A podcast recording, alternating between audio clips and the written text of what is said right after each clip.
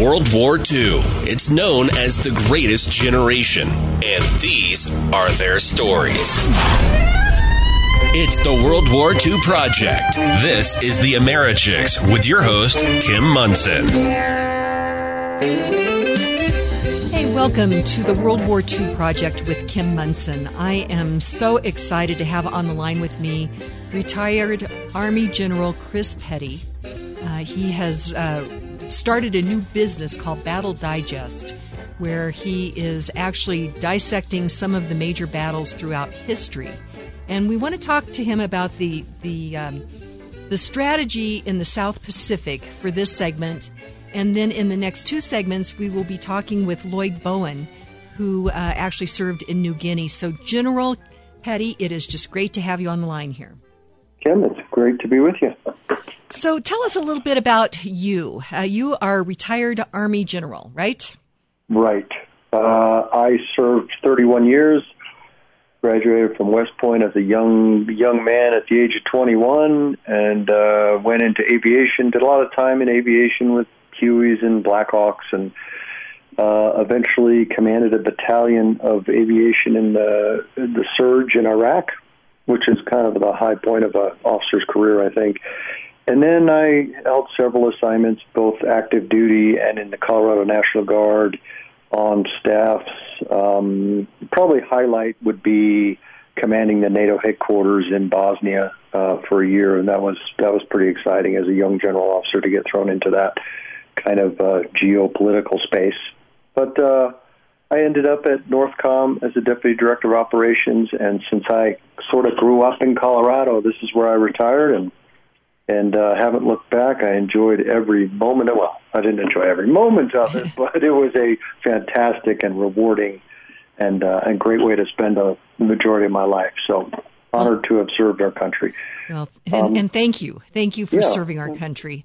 Uh, appreciate it. Many times I say we stand on the shoulders of giants, all the way from the the patriots of the Revolutionary War to you know the young men and women that are serving now and and it's because of you guys that we get to live as free people. And um, we take it for granted sometimes. And so it's important that we do this show so that we talk about talk about history and what has happened. With that, before we jump into the strategy of the South Pacific in World War II, General Petty, tell us about Battle Digest. It is absolutely fascinating. Uh, we've had some conversations about some of the key battles and explain to our listeners what Battle Digest is and how they can get it.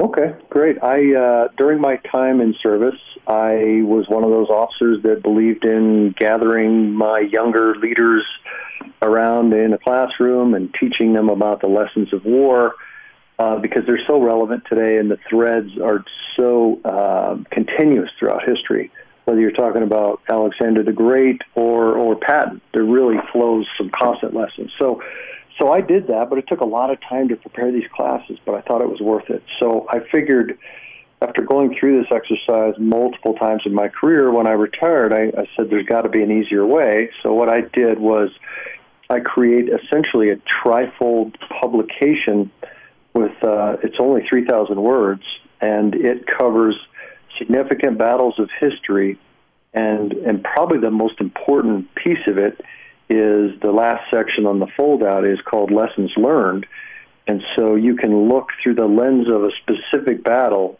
and understand, for instance, you know how Wellington beat Napoleon at Waterloo because of these things, and these things are the timeless lessons of warfare, and they really apply across the ages. So so that's it in a nutshell. And um, I built it for the military. It's it's obviously available to anybody. Uh, the civilians are loving it. The ones who like history. Um, and all you have to do is go to battledigest.com. It's all laid out right there, and it's pretty easy. Well, you know, I think it's so important that families have conversations about big ideas at the dinner table. And this is something that I see with Battle Digest that you could have the kids read it and of course everybody in the family read it, and then talk about uh, talk about the battle and the lessons learned because it's not only in warfare. Many of those lessons that people learn, I mean, they're applicable to everyday life, I think, as well. and yeah. uh, I think that they yeah. they help us. I think be better, and uh, so that is battledigest.com. I highly recommend it. Uh, we've gone through some of the battles, and I'm looking forward to some of the others as we continue on. But today, the South Pacific, the Pacific Theater in World War II. First of all, it is astonishing that the United States was able to fight on two fronts. There was the European front uh, against Hitler in mm-hmm. Nazism, and then over in the, the Pacific, the Japanese. So yep. set this up for us, Chris. Yeah, this was, as you mentioned, this was America's first truly two-front war. I mean, you could you can make arguments about the War of 1812 and all that, but nothing on this scale um, in terms of two fronts. And it was a massive, massive mobilization, national undertaking. But let me try to. I find it very helpful to sort of set, as you talk to veterans, and I know you do a great job of that, and they bring out some of their stories. Some of the things that we don't talk about all all the time is the larger context of of a conflict or a battle, and every battle rests in a larger context, which is quite helpful to putting together, at least mentally, you know, when you hear about Iwo Jima and you hear about Tarawa or Midway, you know, they're just isolated battles, but they're part of a chain of events and a strategy and a context that I think is really, really important to understand. So, what I'm going to try to do for you and your listeners in just a little bit of time is sort of in broad brush fashion, kind of lay out the strategic context of the World War II in the Pacific. Does okay. that sound okay? That sounds awesome. Okay, I think I think it starts with understanding just briefly the interwar period in the United States. Um, if you real, if you think about after World War One, you know it was the war to end all wars, and then we hit the Great Depression. There was very much of an isolationist sentiment in the country, and we were very wary of large standing armies, and all those things were churning together. But in the late 30s, America was kind of waking up to the threat of Hitler and the threat of Japan. But I'll tell you, the interwar period left a very small military. The, the Army is a great example, since really back then it was the Army and the Navy.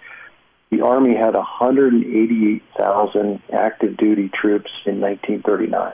So here we are in the, what you would think today is the precipice of World War with 188,000 troops in the Army. So it's interesting just to understand where we came from in a rapid fashion across several years to meet this threat. So our military was organized for homeland defense.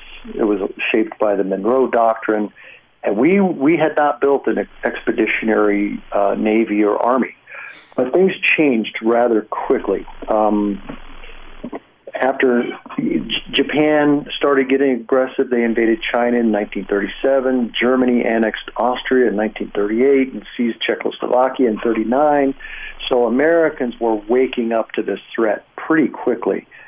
Um, but after Germany invaded Poland in 1939, France and Britain declared war. So that kind of was a big wake up call for America and, and President Roosevelt to start doing some serious war planning. Um, and the, and starting to change the military and the mobilization planning to a um, a nationalization, a mobilization kind of strategy. So this all starts a conversation between Roosevelt and Churchill and the Joint Staff in Washington about objectives and strategy and this is where you they came up with the Germany First strategy, which which uh, a lot of people are familiar with. The, the overall concept uh, of World War II for America was okay. We agree Germany's the bigger, more powerful enemy. They can do the most damage the quickest. So, and and by the way, Roosevelt was a big believer in not letting Britain fail. And that was a big part of the Germany First strategy. He thought it was just critical to Western civilization. So, and Chris, so, during this time, yeah. was was Britain being bombed yet? During this time? Yes, they were. Okay. They were. In fact, they were fighting the famous Battle of Britain in the air, and all those things were already happening. So, in the summer of 1941, things changed even more when Hitler invaded the Soviet Union, because the Soviet Union was supposed to be that big counterbalance to Nazi Germany, and if if Hitler could take over the Soviet Union, then it was a matter of time until he owned the uh, you know the Eurasian continent essentially, and could then either isolate Britain and consolidate his gains, or launch the invasion of Britain and game over. So, so quick question on that though, Chris. Yeah. There are some that say that that was very unwise of Hitler to open up that second front. Very. I mean, in retrospect, it was very unwise, and he was clearly setting himself up for strategic overextension, which which happened, and you know, it really, really sapped the strength of his army and set up the conditions, by the way, for us to successfully do the Normandy invasion and all those things. But yes, I mean, uh, history has judged Hitler's invasion of the Soviet Union as a major strategic mistake. Okay.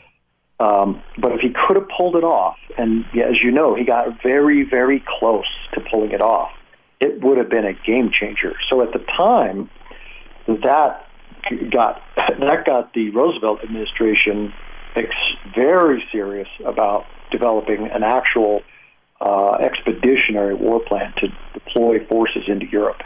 That resulted in the Rainbow Five plan. You've probably heard of the Rainbow plans at this point in time, but the Rainbow Five plan was the basis for the entire war.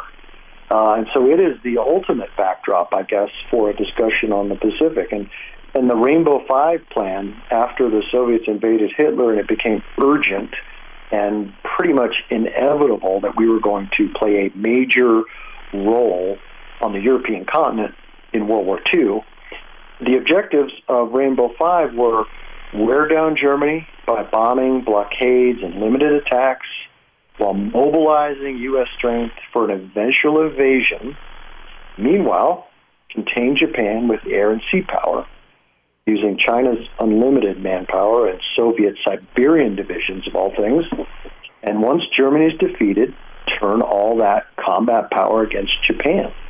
That was the basis of the Rainbow Five plan, which really is the underlayment of the entire World War II strategy. So does that make sense? It does. Okay, so that's kind of a that's that's kind of the the backbone or the underlayment of the entire thing. So against this backdrop, um, then you have Pearl Harbor, and Pearl Harbor is a massive game changer for a lot of reasons. But before I go into Pearl Harbor, it's important to look at Japan's strategy. So Japan sees what's going on with Hitler and Europe and the British being consumed and the Soviets being consumed. And so Japan enters the war with very limited objectives. They weren't they weren't after world domination like it seemed Hitler was. Uh, they were looking for regional dominance in Southeast Asia, mainly to control resources. They never expected um, all-out war against the United States. But to accomplish their plan, they believed that they had to take out American power in the Pacific. And American power in the Pacific at the time was concentrated in two places the U.S. Pacific Fleet in Hawaii and the Far East Air Force in the Philippines.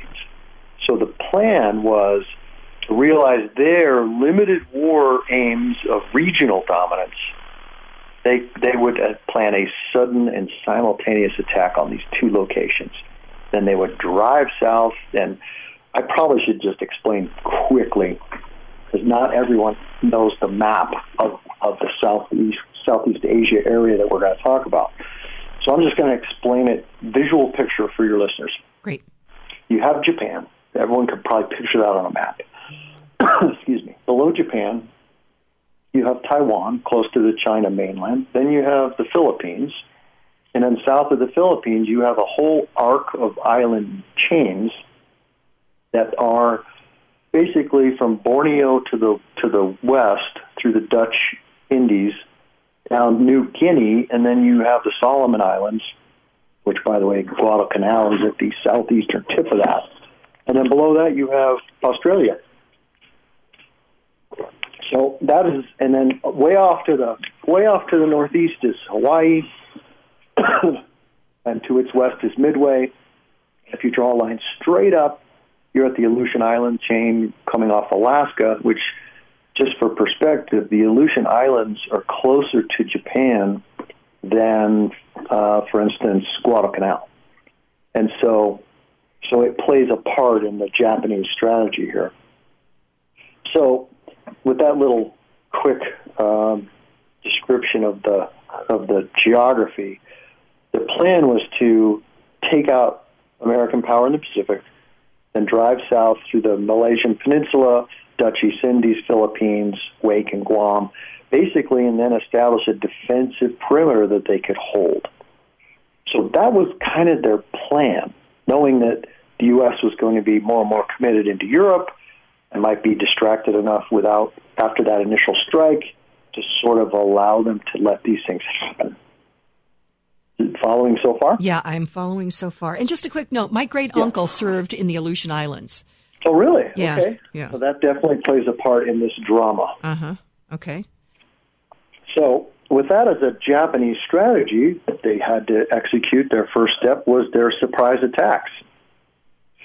So, Pearl Harbor was a fantastically brilliant tactical uh, move by the Japanese. So they positioned six carriers 200 miles north of Oahu, launching 350 aircraft.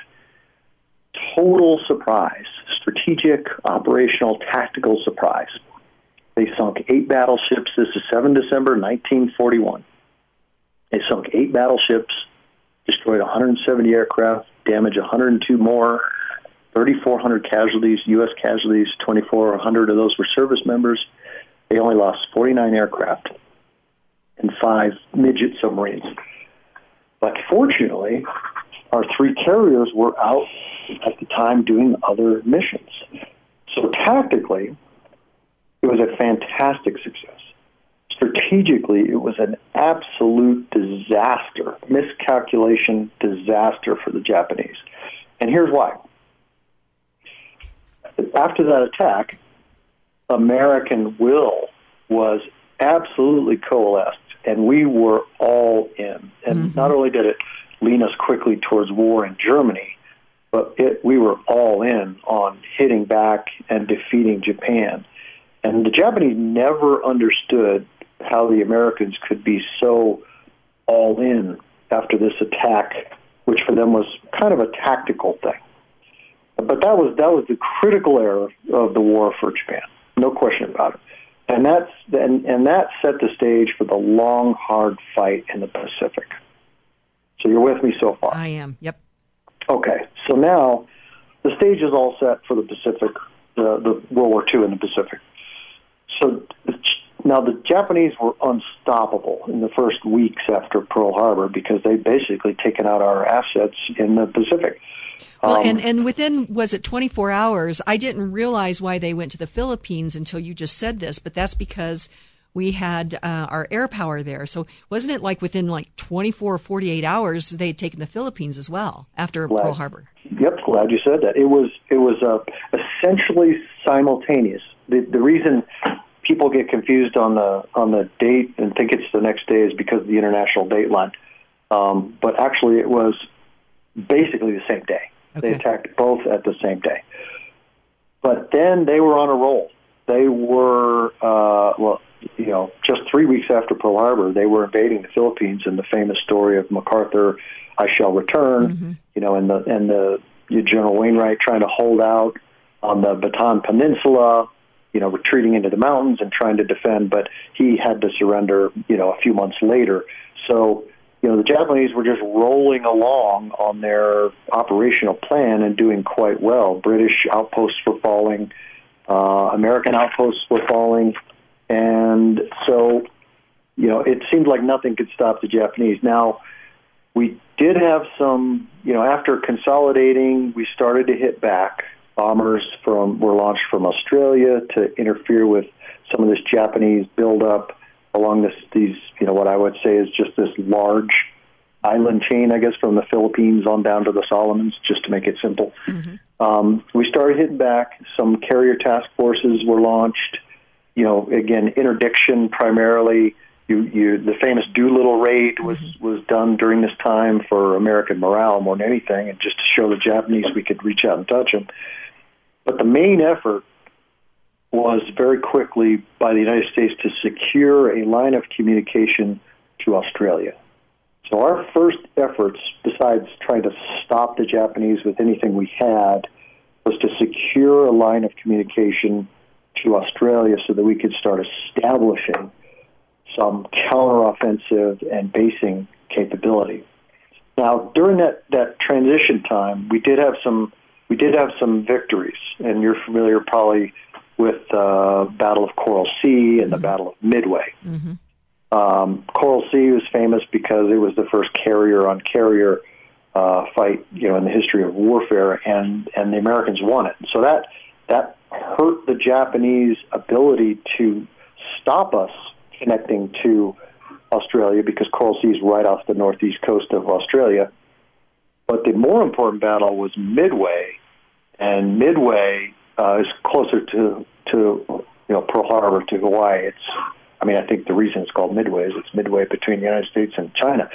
Um, but uh, that was a real setback for the Japanese because at Midway they lost a lot of their their their naval power in the Pacific, and so that opened up opportunities for us to build that line of communication and and start moving material and supplies into that you know southeast island chain, so to speak, to start our counterattack. So Midway was actually, in some people's mind, you know, the turning point of the Pacific War.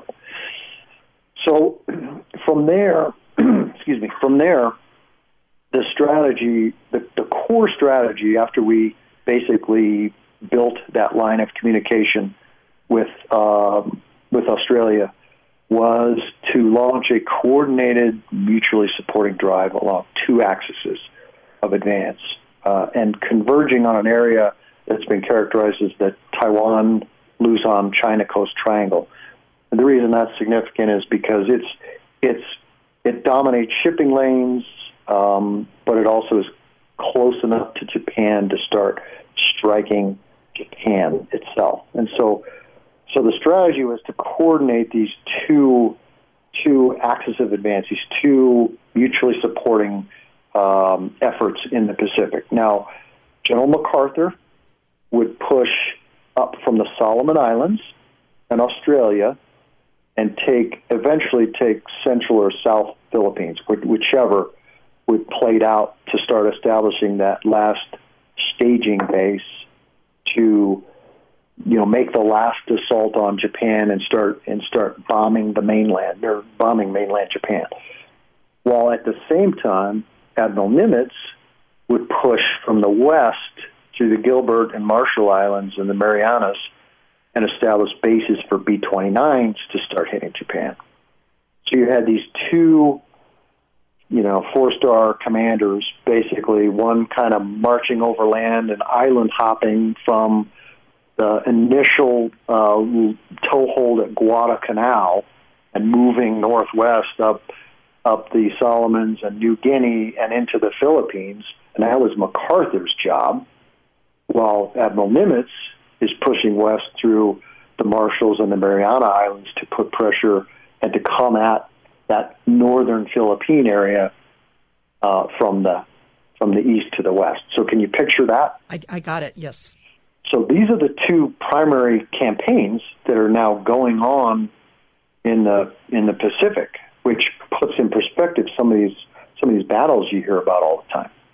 Um, so I, I mentioned Guadalcanal. So that was that was MacArthur's first, essentially, uh, I guess, launching his first significant uh, attack as we transitioned to the offense was in Guadalcanal. And uh, and at the same time, or you know, Nimitz um, is doing the same time, and he's he's he's in, he seizes Tarawa on November of '43, and then moves into the Marshall Islands, and then turns into the Carolines. And he's doing this amphibious warfare with the Marine Corps. This is the famous this is a famous stretch of developing amphibious warfare in the Marine Corps during this during this um, you know phase of the attack. Mm-hmm. And then he's taken Saipan and Guam by the following spring. So by September of 1944, MacArthur and Nimitz are both converging on the Philippines, which sort of culminates in the Battle of Leyte Gulf in October of 44. So, mm-hmm. so they are the Japanese have to react to these two different offensives coming from two different directions and coordinated between them by the joint staff, essentially with resourcing and all. And it really creates problems for the Japanese, who are slowly being squeezed, and they are they are a bit overextended. And so this is the you know island hopping slugfest mm-hmm. campaigns of the of the World War II Pacific Theater. Wow. Then yeah, so I mean that's kind of how all these battles play into the you know into the overall uh, uh, dance or you know uh, strategy. And then once they're in control of the Philippines, which was not easy. I mean, these are these are famous battles, Leyte Gulf, and then and then you know making the Philippines capitulate didn't didn't happen overnight.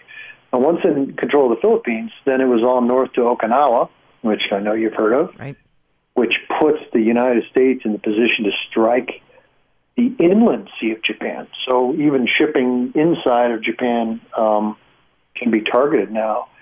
and then that puts them in a position for the final assault.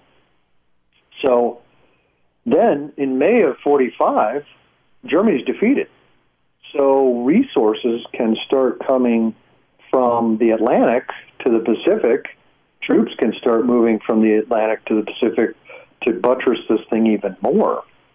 And so by June and July of 45, uh, the Allies are hitting hard. I mean, and Japan is now powerless to stop it. So you have aircraft uh, hitting shipping, you have naval guns even hitting their coastlines, you have submarines sinking their ships. And then everything's set for an invasion on 1 November 1945. And then, of course, you know, the decision was made to drop atomic bombs on 6 August and 9 August. And uh, after the 9 August drop on Nagasaki, Japan sued for peace the next day. I mean, they were absolutely defeated. And you so, know, I mean, that in a nutshell, that's kind of the Pacific, the context of the of World War II in the Pacific theater. Well, I, I really ap- appreciate that. And I've interviewed so many of the World War II veterans said that dropping the atomic bomb probably saved their lives and the lives of many Americans and Japanese. So, General Chris Pay, uh, Petty, this was just absolutely fascinating. Thank you so much. I greatly appreciate it. Well, it's my pleasure, Kim. Hope to talk to you soon. Sounds great. And again, that is battledigest.com if you want more information on that. So, thanks so much, Chris. Okay. Hey, before we go to break, Hooters is the spot to be this summer. Enjoy Hooters beach release seafood items like amazing fish tacos, delicious snow crab legs, and mouth-watering buffalo shrimp. And Hooters has plenty of ice cold beer options to help cool you down this summer. And I love this. They have nine items for nine bucks, 11 to 3 p.m. Monday through Friday. You can choose from nine delicious menu items such as fish and shrimp tacos, salads, cheeseburger, Philly cheesesteak, and of course their boneless wings. So that's great. Dine in for that and all the other great food. You can stop by and get uh, your Hooters wings to go, or you can have them delivered right to your front door. More information, visit HootersColorado.com. That's HootersColorado.com. Let them know that you know the Americhicks. And this is Kim Monson. We will be right back with World War II veteran Lloyd Bowen. Welcome to the Americhicks World War II project. I'm Kim Monson. I am thrilled to have in studio with me World War II veteran Lloyd Bowen. Lloyd, it's great to have you here. Thank you. Well, this show precipitated from a trip uh, it, back in 2016 that I took with a group with the Denver Police, Police Activities League that accompanied four D Day veterans back to Normandy for the D Day celebrations and returned back realizing we need to capture these stories. Each of these stories are unique and they're important. And so, Lloyd, it's really great to have you here. Thank you. Okay, so we want to hear about your story. You're a World War II veteran. And I know you're not supposed to ask a woman what her age is, but can I ask you what your age is? 97. 97 years old. So, what, uh, where did you serve in World War II? Which theater? Oh, South Pacific. South Pacific? And how old were you when you went into the service? 18. 18. So let's see. That that means you were in in the early part of the war then, right? Yes. Okay. And what were your responsibilities? Well, when I first went in, I uh, went into uh, to a field artillery band. Okay. What is that exactly? Well, it was a field artillery. Oh, it was the 186th Field Artillery. See, what could I say? So did you accompany the 186th in in their endeavors? Yes. Seems like so long ago. Well, it, it was a, so a field artillery band. Now, the field ar- artillery, I, I'm assuming that, I mean, aren't they going into combat? Oh, uh, at that time, we weren't. Okay. No, we were. Let's see, I might have been in Vermont at that time. Okay. Well, let's talk a little bit about where did you grow up, Lloyd? I grew up in a place called Freeport, Long Island. How did you come to be in the service? Well, all my friends were being conscripted for a year, and I didn't want to be left behind. So uh, I joined uh, this uh, organization that was going to be federalized. So that's how it all started. What do you remember what year that was, Lloyd? 1941, I think. 1941. Okay. So was that before Pearl Harbor had been bombed, or was that after? That was uh, it was right after Pearl Harbor was right after, it, yeah. Okay. Because we were sitting on our footlockers preparing to go up to Canada, and it happened. Okay. So you were already in. The, was it the army that you were in? Yes. So you were already in the army. What went through your mind when you heard that Pearl Harbor had been bombed? Well, we wanted to get back at the enemy. That's what we wanted. Yeah. And so you were at that time you were prepared to go to Canada. Everything changed after Pearl Harbor, right? Yes. So what happened then? Well, let's see. They sent us down to, uh, I think they sent us to Virginia to uh, go through man- maneuver exercises. Maneuvers. Was that also where you did your basic training or had you already done your basic training? I actually never had it. You never had it. Never had it. Okay, they sent you to maneuvers. But you mentioned you were with the Field Ar- Artillery Band. So did you entertain the troops? Is that what your responsibility was? Yes. Okay. What kind of music did you play? Everything. What was your favorite song? I think our favorite was uh, a medley of the service songs. Were you ever near combat? Yes. Well, let's let's continue on. You said you were in Virginia on maneuvers. What were those maneuvers like, Lloyd? Well, they put you out in the field, and uh, you'd be probably 20 miles from the nearest town, and uh, we would set up our own uh, perimeter so that we were always protecting ourselves. Now, I'm intrigued though, being part of the band and also being in combat. How did that happen? Well, uh, I got sent overseas, and I ended up, ended up in a place called Hollandia, Dutch New Guinea. Okay. And what happened there? What happened?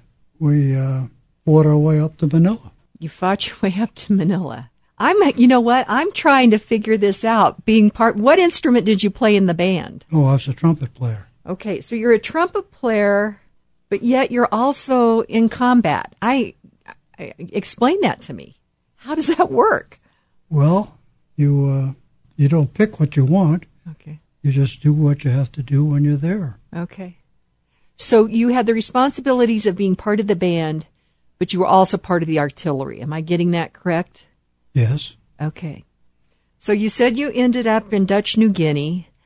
Uh, let's back up just a little bit regarding the South Pacific.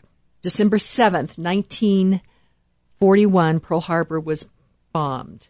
Within 24 or 48 hours, the Japanese had attacked the Philippines as well, right? And then the Bataan Death March occurred. Were you aware of the Bataan Death March at all? Uh, Not at that particular time. Not at that time. Okay.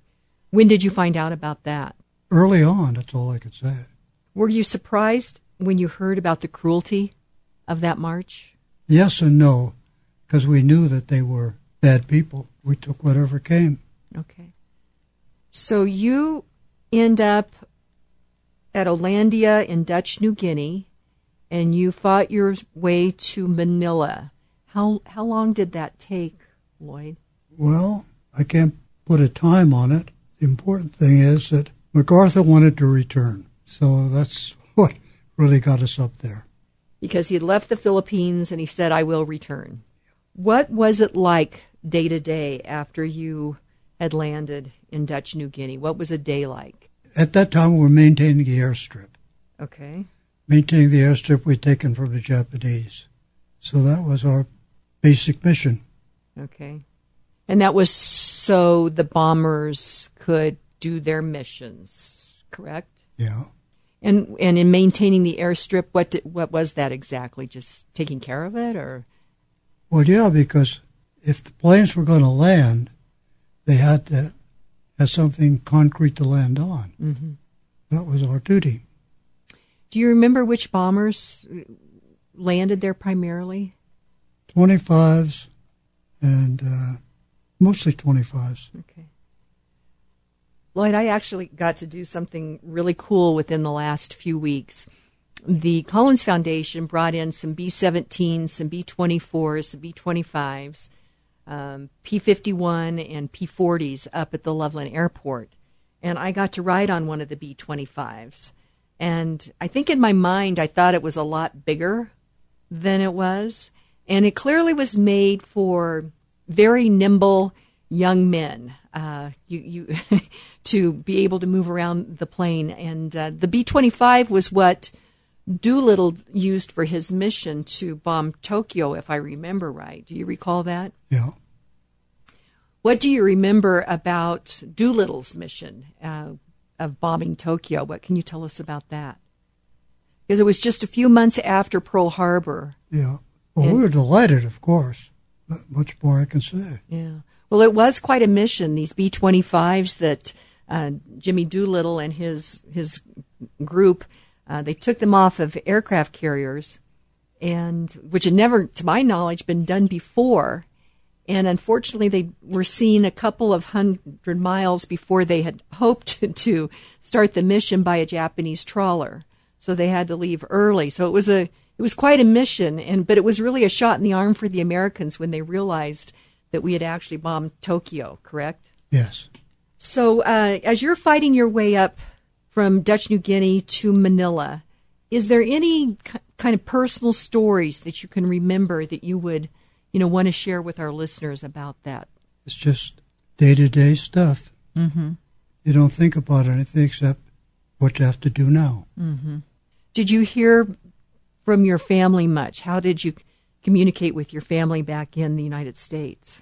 We didn't very, very much, but all I can say about that. You got a few letters from time to time. What about your colleagues? Who were some of your friends that you served with? Just people that you've known all the time. Okay. Okay. I wish I could be more explicit, but I can't. That's o- that's okay. Um, what about the accommodations when you were? uh, Was it jungles in Dutch New Guinea? Was it primarily jungle there? Yes. So, what was the accommodations like? Were you in tents? No. You were uh, you were on the ground. Okay. Did you have any outs any covering? Well, you did what you could with your pup tent. And that was it. That's it. What about mosquitoes? Plenty of them. Yeah. Do you recall?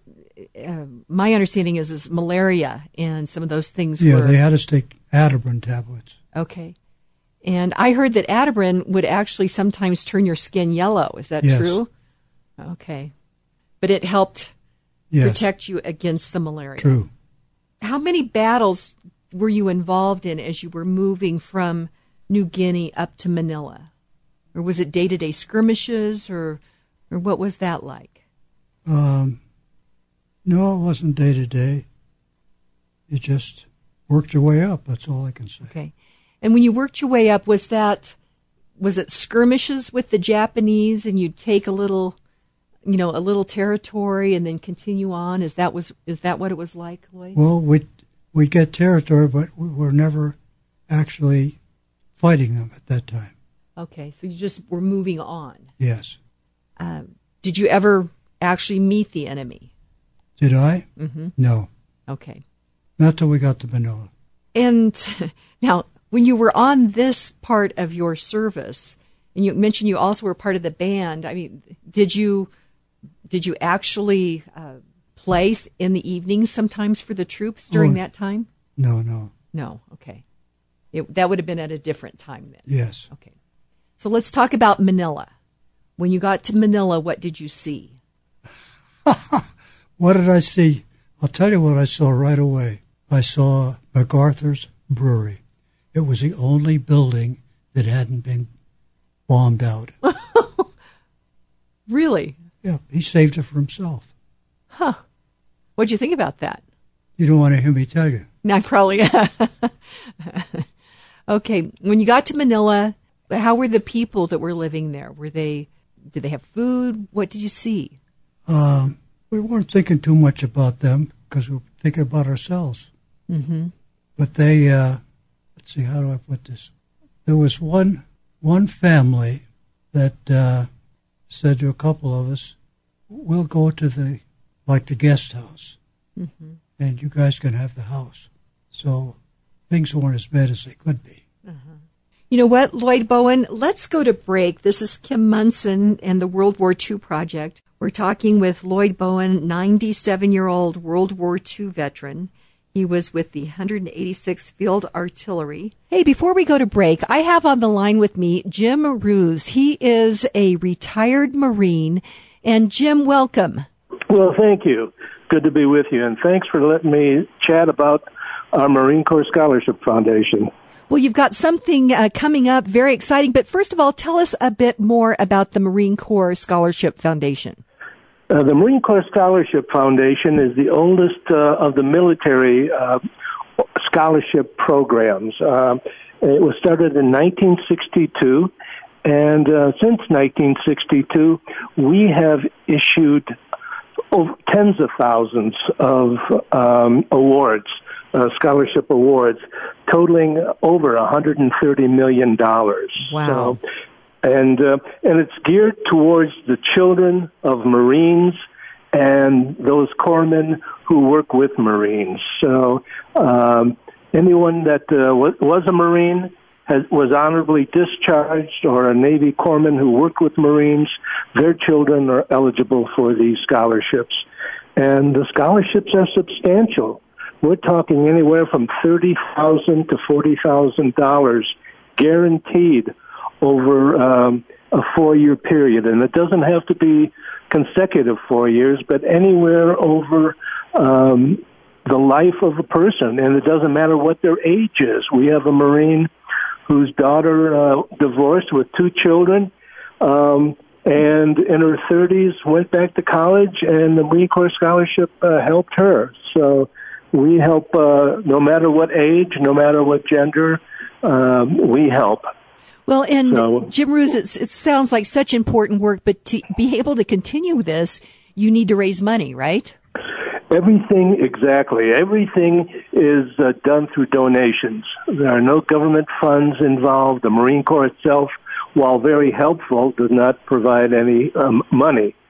So that uh, it all comes through donations. And so anything that uh, anybody can give is always appreciated. And that's why we're having this uh, this fundraiser, this golf outing at the Inverness in South Denver, is to help raise money for this scholarship we have at present uh, um, a little bit over 50 Colorado students in school. Uh, nationwide, we've got uh, hundreds of kids going to school, and our, right now our budget nationwide is 7.7 million dollars, and it all goes towards scholarships. So uh, it uh, is a good program. It's it's a, a solid program. Well, and this golf uh, tournament uh, is actually you get to do two things. You get to help with this scholarship foundation, but also you can get out and meet some new people and uh, hit the golf ball around. So again, give us the details on that, Jim Roos. Okay, it is uh, August 6th at Inverness Hotel and, and Golf Resort um, in South Denver. It is um, uh, on August 6th, and um, we are looking for, for active people that like to golf, uh, that uh, would like to help out either by sponsoring a golfer um, or by having their own foursome or just by donating money. And um, some of the, the the people that are donating, they will just buy like a foursome, and then they'll have Marines or, or corpsmen or Army or Air Force uh, veterans uh, join in. We uh, especially want to help with those. Uh, uh, uh, military, uh, Marines and corpsmen especially, uh, that were injured in the war. Um, their children actually have more, uh, they have a little bit more of a benefit than, uh, say, if you were to, uh, did your service and, and got out with an honorable discharge. Um, but uh, anybody that could help, uh, and I can give you, you know, instructions on how to get uh, um, online and, and look this up. But uh, yeah, we're looking for people that really want to help out, and if they love the golf, even better. Okay, and where can they find that information, Jim Roos? Okay, the best way would be online at uh, the initials for the Marine Corps Scholarship Foundation, mcsf.org. And when you get there, look up events because it'll be right on the home page. Uh, look up events, and then it'll show the um, uh, the one of several golf and other events. Ours is the Colorado Golf event, and then once you click on that, it'll come to contributions. And then whatever you can help with would be greatly appreciated. Okay, well, very good. Jim Roos, thank you so much for your good work on this important cause. And again, that website is mcsf.org. That's mcsf.org. Thanks so much. Semper Fidelis. Hey, welcome to the World War II Project with Kim Monson. I am thrilled to be talking with Lloyd Bowen. Uh, he was 18 years old when he went into the service in World War II. He's 97 now. When's your birthday? June 8. June 8. Happy recent birthday. Now, you were uh, a member of the 106, 186th Field Artillery Band. You grew up in Vermont. And we've gotten to the point in, in the last segment where you've entered Manila. Uh, what what was some of the things that you remember about Manila? For example, the smell. What do you remember? Well, when we were uh, in the harbor, there were uh, a lot of uh, Japanese that uh, had been uh, captured that were there, and they were like in a captured situation. Mm-hmm. Seems to me like they didn't smell too good. I don't know for sure. Okay. What kind of food did you eat when you were in Manila? What? Um, just trying to think back. Regular army rations, nothing out of the ordinary. Okay. So you didn't eat like local food or anything? No. Okay. And your son had mentioned that there was a story about a horse. Oh, well, see, the Japanese would take everything. So uh, what they did, they took some of these beautiful horses up into the mountains and stashed them up there till I could bring them back. And uh, one night, my friend and I were sitting on a curb, and all of a sudden, here came this magnificent horse. Guy went out of his mind seeing this wonderful. And that's when we found out about what the local people had done, taking these horses up into the mountains so the Japanese couldn't get to them. But oh my God, they were so pretty. It was something to see probably surprised you as you were sitting on the curb there. Oh, yes. Now, you played the trumpet, and uh, your uh, your son Tom had mentioned something about early on when you got into the service, uh, you and buglers. Tell us that story, Lloyd. Oh, they sent me to this uh, outfit to uh, train buglers, and uh, I don't think I ever did actually train any of them. Lloyd, are there other stories that you want to make sure that our listeners uh, know about your story. Your your time in the service, and you realize that we were fighting a really evil foe, and um, you know to try to protect freedom, to try to protect people from oppression. And so, what what did that mean to you exactly as a young man? Hmm. Well, at the time, we just wanted to eliminate the Japanese. That's all I can say. And what about your family? Uh, did you have other siblings that served in the military as well? Just a brother in law. Your brother in law. Okay. And which branch of service was he in? He was in the Navy. In the Navy. In fact, I saw him on Guadalcanal. You were at Guadalcanal? Tell me about that. well, this was pretty good. Um, I'd behaved myself. I'd always been a good boy. I never did anything I wasn't supposed to do. And uh, I heard that my brother in law was a naval pilot, was on Guadalcanal. So uh, I went to the uh, place where all the airplanes left from, and I found somebody that was going down there, and I bombed a ride down. And I stayed there a couple of weeks. And then I had to face the music and go back. So I went back, and the first sergeant said, When you got dumped on us, you didn't want to be here in the first place. So uh, he said, We're uh, opening uh, our own little PX kind of thing, one of those thatched roof things. Uh-huh. And uh, said, I'm going to put you in a second command there so I know where you are all the time. so Well, now I find this intriguing. So you you bummed a ride. So were you AWOL when you did this yes, for two weeks? hmm For the guy that never got into any trouble, you just decided to go AWOL. yeah, Okay. right. Did you ever find your brother-in-law? Yes. Okay. Oh, yes. Yeah. We had a good time. In fact, he said something about, uh, would you like to get a drink? I said, yeah. So, of course, the Navy always had everything. And uh, we went up to uh, their little place where they had their drinks. And uh, we had as much as we wanted. And was that quite a bit? Oh, yes. Okay. Um, what else about your holiday with your with your brother-in-law in uh, on Guadalcanal? well, let's see. Oh, I know. Um, we'd gone to sleep that night, that first night, and there was a huge explosion. And we had uh, one of our boats out there, and the Japanese had hit it. Oh my. So it was right nearby. It was kind of scary. Well, I would I would think so. Yeah. Uh, so Guadalcanal happened pretty early in the war, right? The the Battle of Guadalcanal. Um, is what can you share with our listeners about what you know about the Battle of Guadalcanal? Well, I really can't say too much because uh, I was there for a limited time. So when you got back, you s- got back to where you were supposed to be. You said your sergeant wanted to keep an eye on you, and so you opened up a little thatch roofed PX. Yeah. Now, did you play the trumpet at night there? Oh, no. No? Okay. I'm trying to figure out when you played the trumpet, Lloyd. oh, uh, let's see. No, because I was, to begin with, I I was supposed to be a bugler. okay. And so uh, when we got off the, uh, the, the ship the la- that was landing us, they said, uh, what are you going to do with that? I said, I'm certainly not going to blow it and let the Japanese know where I am. so I dug a hole and I buried it. So how did everybody get up in the morning then? They just plain got up. They just got up. Yeah. Yeah, probably bugling in a war zone's not the best idea. No.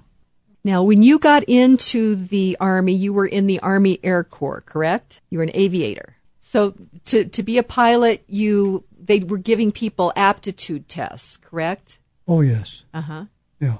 So what happened with yours? I was a cadet and I flunked out. They had more guys in training than I needed. So they uh, eliminated a lot of people, and I was one of them. So after you were eliminated, what did you do? Is that when you became a bugler? It seems so terribly long ago. Well, it, it was. Sometimes I can't remember yesterday. So for to ask you for something from 1941, I know that's a long time. But eventually you became a bugler. Yeah. Okay. And is that after you did not become a pilot? Yes. That bugler business was that was something. Trying to train other people. And when you got into combat, you buried your bugle, huh? Yes. Okay, got it. So, what uh, a message that you would like to give to the young people in America today? What would you say to the uh, young people in America today? That you've got the greatest country in the world, and you better do your part to protect it. And what do you think of when you see the American flag? I think that's the most beautiful thing I can look at. That's the first thing you look at when you come back from overseas. See the American flag. And where were you when you had heard that pro, uh, that uh, uh, that we had bombed the uh, Japan with the atomic bomb? Do you remember where you were? I'm just trying to think now. I think I think I was still up in Vermont. And um, regarding dropping the atomic bomb, do you have an opinion about that? Should we not have done it? Mm-hmm. Oh, I definitely think we we needed to do it.